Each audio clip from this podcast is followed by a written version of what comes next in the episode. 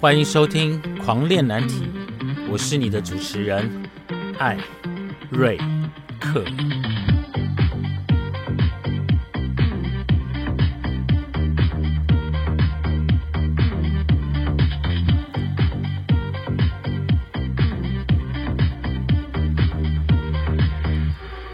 我们聊难题，聊青春，聊叛逆，聊出柜。从躲警察的那个年代，到现在同婚的多元文化，让艾瑞克来告诉你，这个世界多么的有趣。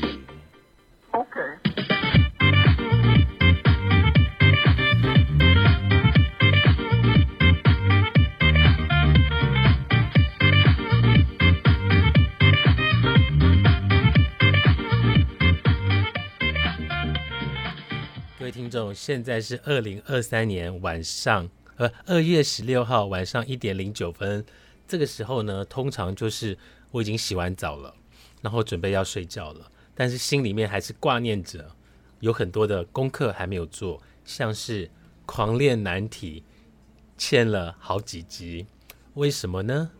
因为 又嗨了啊！因为呢，我前面几天呢，除了有两天在昏睡，因为解隔离之后昏睡之外呢，我试着录音，我在找题材。我本来想给大家想说狂练难题，应该要有一些难题的话题。可是呢，我搜寻了关于难题的话题，我发现我一个人讲起来好变态，所以我录了一集，录了两集之后，我都没有上传。因为不知道哎，觉得好像讲起来不是那么的自在跟自然，跟之前的录音比起来，就跟之前的音档比起来，就是自己都不是很喜欢。那我个人最喜欢的呢，像是念书的部分啦，或是呃分享以前自己的文章，这些反而是让我觉得很自在。我就在想，我真的需要为了狂练难题，然后去讲一些情情色色的东西吗？就这个东西，这这这个这个这个想法，就是这两天我一直在，我应该要做我自己想做事情，还是为了迎合听众的口味？但我有发现，其实我的听众，嗯，我不见得一定要讲那些情情色色。当然，如果有也是可以听一下，然后还是会有安排。那我觉得，我想要，既然是咖啡嘛，既然我们既然要喝咖啡。呃，有故事，那我就会再分享更多属于我跟这个社会的故事。好，我今天在找资料的时候，吼，大家还记得吗？我之前有说过，在早期我是一个部落客，那我在写文章的时候，常常是嗯很有想法，就是文思泉涌的时候。那那时候我在写文章。通常都是在很安静的情况下，有很多的一个内容想跟大家分享。那也因为脑袋里面呢存了很多的人事物，我需要有一个方法能够让我储存起来，所以写文章变成是我当时就好像大家在写日记一样，很自然的就在布洛克跟大家做分享。然后呢，我今天在找资料的时候。我今天在找资料的时候，然后呢，我记得我以前的内容都是在放在 Gigi Gaga。那因为有一天 Gigi Gaga 收了之后，我大量的把我的文章搬到不同的地方，像是呃中华电信的随意窝，或是 PC Home 的个人新闻台。当然，你偶尔也可以在匹克邦搜寻到我的相关文章，不过那都是好久以前的事情了。换句话说，也就是在我在大搬家的时候，不小心在网络上面撒下天罗地网，你们在哪里都可以看到狂恋难题。那一天呢，我的经纪人在跟我聊，他说：“哎，你在做你要做 podcast，那你可以沿用你原来的名字啊。”我说：“那经纪人，你知道我以前的布洛克名字是什么吗？”他说：“你的布洛克的布洛格的名字是叫身体涨潮。”我说：“那不是我的身体涨潮，不是我的，但是那个是一个非常呃值得敬佩的一个作家的一个布洛克，因为他的内容，他的文章的内容是当时乌托我们的乌托邦所描述的每个细节，都让人家血脉喷张。就是你有经历过那个乌托邦，你就能够理解。我就跟我的经纪人说，我的部落格不是身体涨潮。我的部落格的名字叫做“狂恋难题”，请大家记住“狂恋难题”。好，为什么要讲这些？吼，因为呢，我今天在搜寻的时候发现，其实有很长很长的一段时间我没有发文了，可是每天都还是会有人进去阅读，不是我自己哈，是真的有人进去阅读。那我有发现。在个人新闻台，就是 PC Home 的部分，累积的人气有一万六千九百，哎，十六万九千九百九十八。所以换句话说，也就是在两个人就能够要升十七万的人气部落格。你知道没有在经营，还能够有这么多人人气，我觉得我以前真的是蛮用心在经营那个网志的。好，那在随意窝呢？累积的拜访人次有三十三万五千六百二十一，哇塞！我不知道文字的力量真的这么的大，对不对？好，所以呢，各位听众，如果要搜寻我以前的文章，你会发现内容很精彩。然后呢，你可以订阅。那我觉得最重要，现在我是 Podcaster，所以请大家订阅《狂练难题》来收听，好吗？好，虽然我欠了你们很多集，但是呢，还是要一一的还给大家。我的功课呢，就是每天要录一集。呃，后来前两天有一点点难产，就是我刚刚讲的一些声音的状况，还有呃内容的状况。那我觉得不要，我想我只想做我想做的事，我想讲我讲的话。所以今天呢，要来跟大家分享几本书。很旧的书，但是呢，是我非常喜欢的书。各位听众，如果你有，现在是凌晨一点十六分，您有一个提醒，内容是开始。大家有听到吗？我的天猫精灵提醒我，这时候应该要做什么事情了，所以我是有设闹钟的。没有设闹钟呢，我就会忘记很多事。好，我们没有剪辑过，没有剪辑过后，好。呃，各位听众，我不知道你是不是喜欢读书的人。在某一个阶段里面，我非常爱看书。那我爱看的书呢，呃，的种类非常的多，但是还是偏于就是呃爱情啦、同志啦，或者是一些比较离经叛道的内容。这样的书呢，比较吸引我。可能就是我就觉得跟神父发生什么事情。很过瘾，或者跟某个很帅的和尚有次邂逅，就好像小青邂逅了那个谁法海的概念，就是对于神职人员呢，就是会有更多的幻想。你们会吗？我会，真的，我超爱看神职人员的影片，超好看。然后我不知道聊这个哈，有机会再跟大家聊。我通常呢在。创作的时候，不管是录音或者是打文章的时候呢，我都会关一盏小灯，就是在我的电脑工作台上面，只会有一盏到两盏的小灯。这样的环境呢，能够让我比较有灵感，比较能够让我不分神，因为我是一个容易分神的人，就是只要有一点点声音，可能我就会被呃注意力焦点就会被移走。所以我需要很专注的去做我要做的事情。有一本书呢，我不知道大家有没有看过，或者你看过他的电影。这部电影呢是在中国拍的，它的背景呢讲的是六四天安门的那个时那个呃时间点。我相信大家应该对这本书应该是不陌生。这部电影跟这本书呢就叫做《蓝雨》。蓝雨的这个故事呢，其实我已经熟悉到不能熟悉了。在过去，我们没有办法。我记得蓝雨它好像是一部网络的小说。那在你能够看到呃，中国的小说，网络的小说是很不容易的。可是蓝宇就非常的火热，就是在那个当当时，我们是怎么第一次接触到蓝宇的呢？嗯，不是从电影开始，我们第一次呢是从网络上面把它列印下来，很辛苦，对不对？早期我们要看文章，要列印下来后，那时候呢，我们是从网络把它列印下来。然后我们看的是网络小说的版本，慢慢的呢，蓝宇呢才拍成电影，慢慢的才拍成电影。大家还记得蓝宇的内容吗？我记得是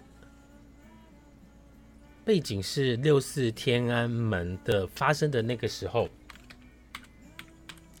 给我一点时间哈。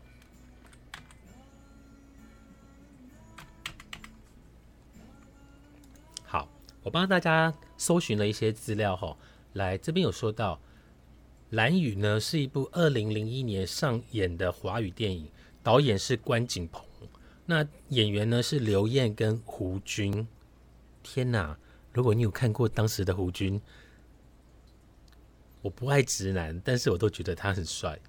哎，我又发花痴了。好，这部电影呢改编为改编从《北京同志》的作者。他所写的网络小说叫做《北京故事》。好，它的背景呢是发生在一九八零年末代到一九九零年初，主要内容呢是讲述了一对同志恋人之间的爱情故事，也是中国大陆最早由网络小说改编成电影的呃第一部这样的一个同志的电影。那因为呢。由于制作单位没有取得中国大陆设置电影片的许可证，所以非法于境内拍摄。所以这一部片呢，就是《蓝宇》这部电影呢，在大陆是禁播的，好，在内地是禁播的。不过它其他的周边呢，在市面上是买得到，好是买得到。好，这部电影呢，呃，小说跟电影呢，我很喜欢的地方是在于，你知道。成熟的男生跟年轻呃成熟的男人跟年轻的男孩中间总是会发生一些故事。那这个故事呢，可能有些人经历过，就是当我们很年轻的时候，就是我们是青春的霸体的时候，总是好像会有一些比较中年成熟的男子，呃，特别对我们流口水然后，哎，我变成中年男子了，我要角色换一下，就是呃。我现在这年纪，我就会看，我不太会去看年纪比我大的人。以前以前我可能会，但我现在七零年代、八零年代的人，我不会再去看年纪比我们大的人。我们都会去看所谓的小鲜肉。好，那在这部片里面呢，其实他描述的是一个大学生跟一个在职场正在打拼的大概三十岁左右的男人，两个人之间发生的一个爱情的故事。那故事的内容呢，其实非常的细腻。那以关锦鹏导演的那样的一个手法，在过去是一个很细腻的一个表现的一个手法。可是因为这两个人的故事呢，真的在当时真的是一个很大的一个禁忌哈。不过呢，后来呢，《蓝宇》这一部片呢，有重新四 K 版本重新再上映，所以还没有看过《蓝宇》这部片的年轻小伙伴。一定要去看一下这一部非常经典的电影。好，那我今天并不是只是要讲蓝宇，我想跟大家讲的是说，其实文字文字的内容，在你细细读起来的时候，你会能够感觉到书里面主角的个性、情绪跟每一个面孔，这是我喜欢看书的原因。再来，除了中文的同志书我看之外，我也会去看一些翻译的小说。举例来说，在之前呢，很久以前有一部，如果大家小听众们哈，小听众 杰宝好，爱宝好，爱宝好，爱宝，各位爱宝，如果你真的觉得想要去看看我介绍的这几本书，欢迎你可以去了解去看看，我非常的推荐。那记得我曾经有说过，我也刚看完一本翻译小说，叫做《已婚男人》。那已婚男人呢？这本书呢，我看了两个星期才看完。后来才发现是因为它虽然是英文翻成中文的版本，但是有很多的文化故事里面的文化跟背景还有人物，我们常常会有一点点没有办法去衔接的原因，是因为呃，我们华人的文化跟洋人的文化毕竟还是有一点不一样的，所以它的差异还是会很多。但是呢，你读过一次，如果你愿意再读第二次、第三次，你就能够理解的更深。好，那再来呢？我刚有说过，以前我很喜欢看翻译小说，尤其是我特别喜欢看小说中开始从他童年的角度在讲这个故事的时候，如果呢他的叙述里面呢会叙述到他童年的时候曾经受到性的侵害，或者因为被性侵，所以导致他成年时对性的偏好或阴影。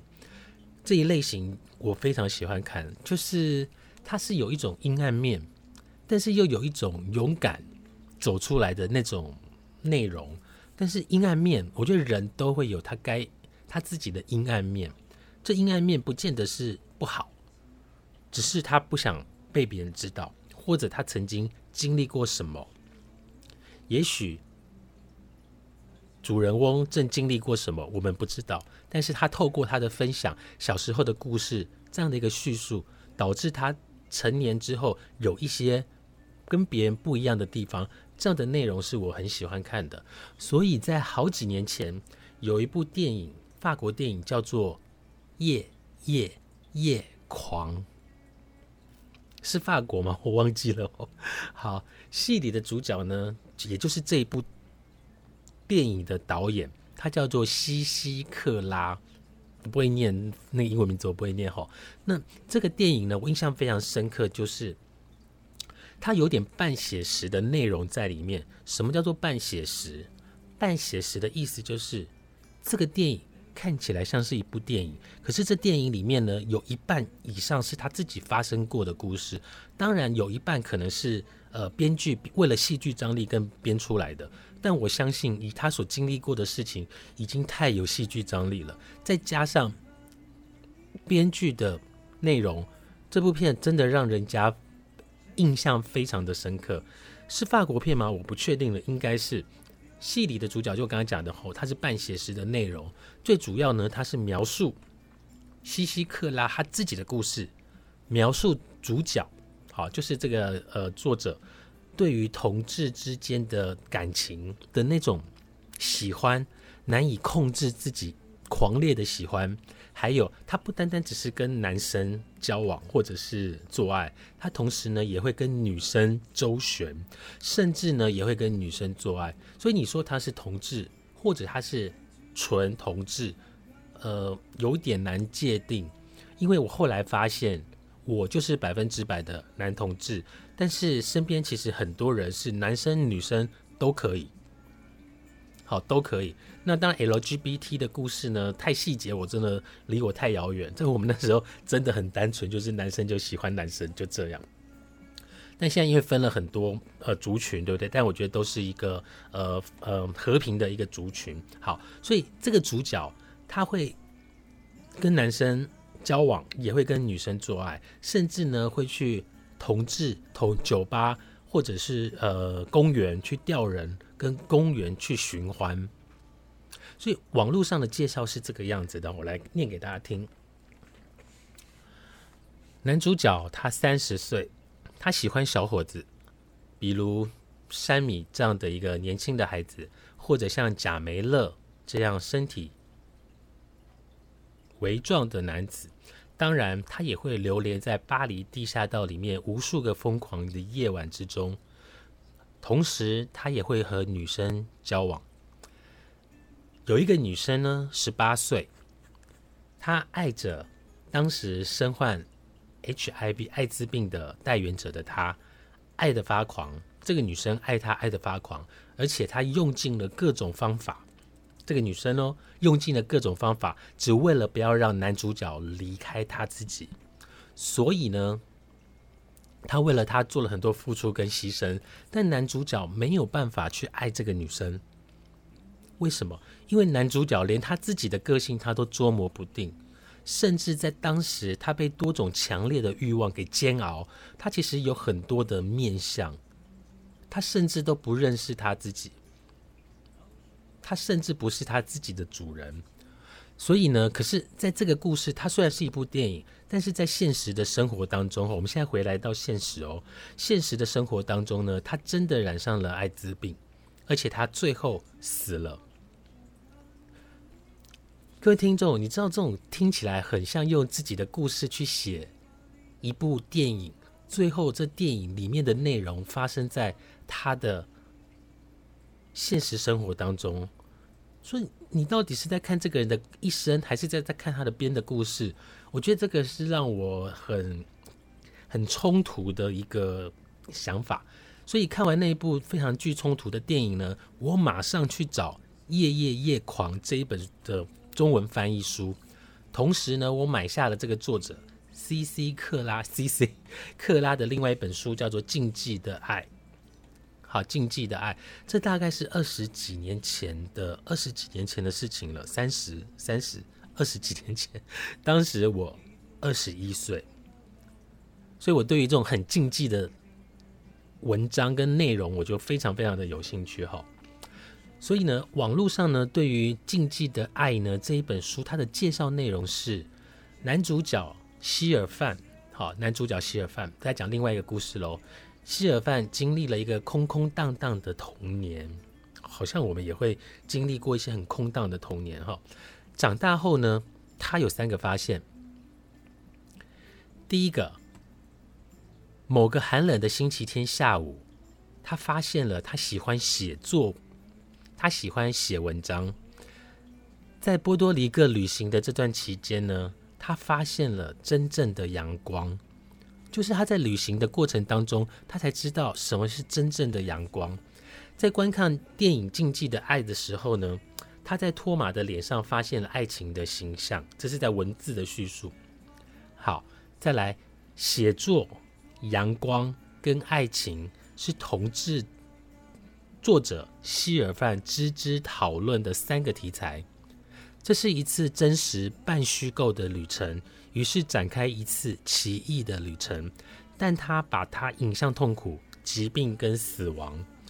年轻的心在情欲的海里挣扎浮沉，究竟该何去何从？听众，你有经历过那种明知道不行，但是你又很想去做的这件事？你会经历过一种叫做天人交战的过程。你明知道这件事情不可为，可是你却好想去做。天人交战的那个过程的确不好受，再加上同志身份的朋友在年轻在小时候年轻的时候，对于自我的认同的那个过程非常的不容易。那当然，现在的社会风气是比较开放，但你说真的，大家都能够接受吗？这也不是那么的容易，这也是有一点难的哈。所以呢，在我过去在阅读的书籍的类型，大概就是这一种，很冲突、很阴暗吗？很灰色，很很多时候是悲剧收场的。哇，我就是喜欢看这一类的书，总觉得好像可以从里面的描述找到一些归属感。大家知道那种归属感吗？好像在写你的故事，但不是在写你的故事。但好像你又有一点影子在里面，我好喜欢看这种书。好，或者是童年的阴影，所以你会让我会让自己觉得自己不是那么寂寞啦。所以，其实，在好几次搬家的过程当中，很多书都不知道跑去哪里了，不知道流落到什么地方。所以我现在呢，必须一一的把它们给找回。所以，如果听众你有手上有这些书，如果愿意的话，欢迎你可以借我。但我觉得网络上应该找得到。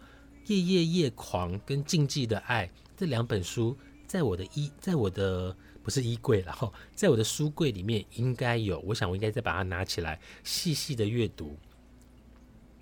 阅读的心是一样的，不一样的是，我必须要戴上我的老花眼镜。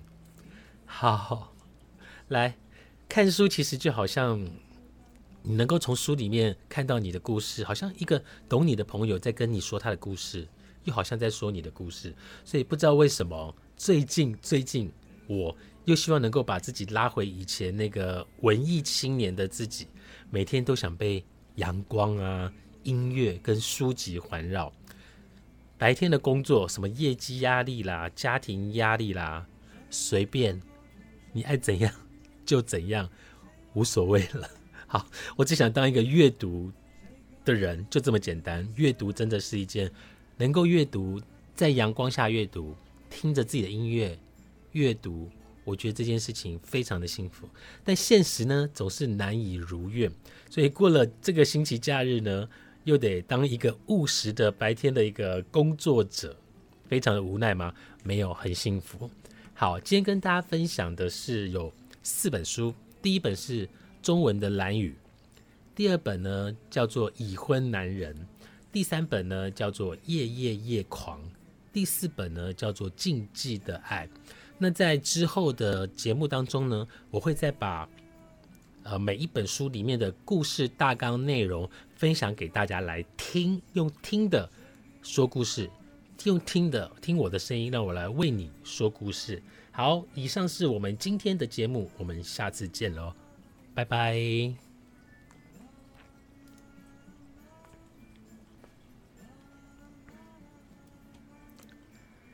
啦啦啦啦啦啦啦啦啦啦啦啦啦。啦啦啦啦啦啦啦啦啦啦啦啦啦啦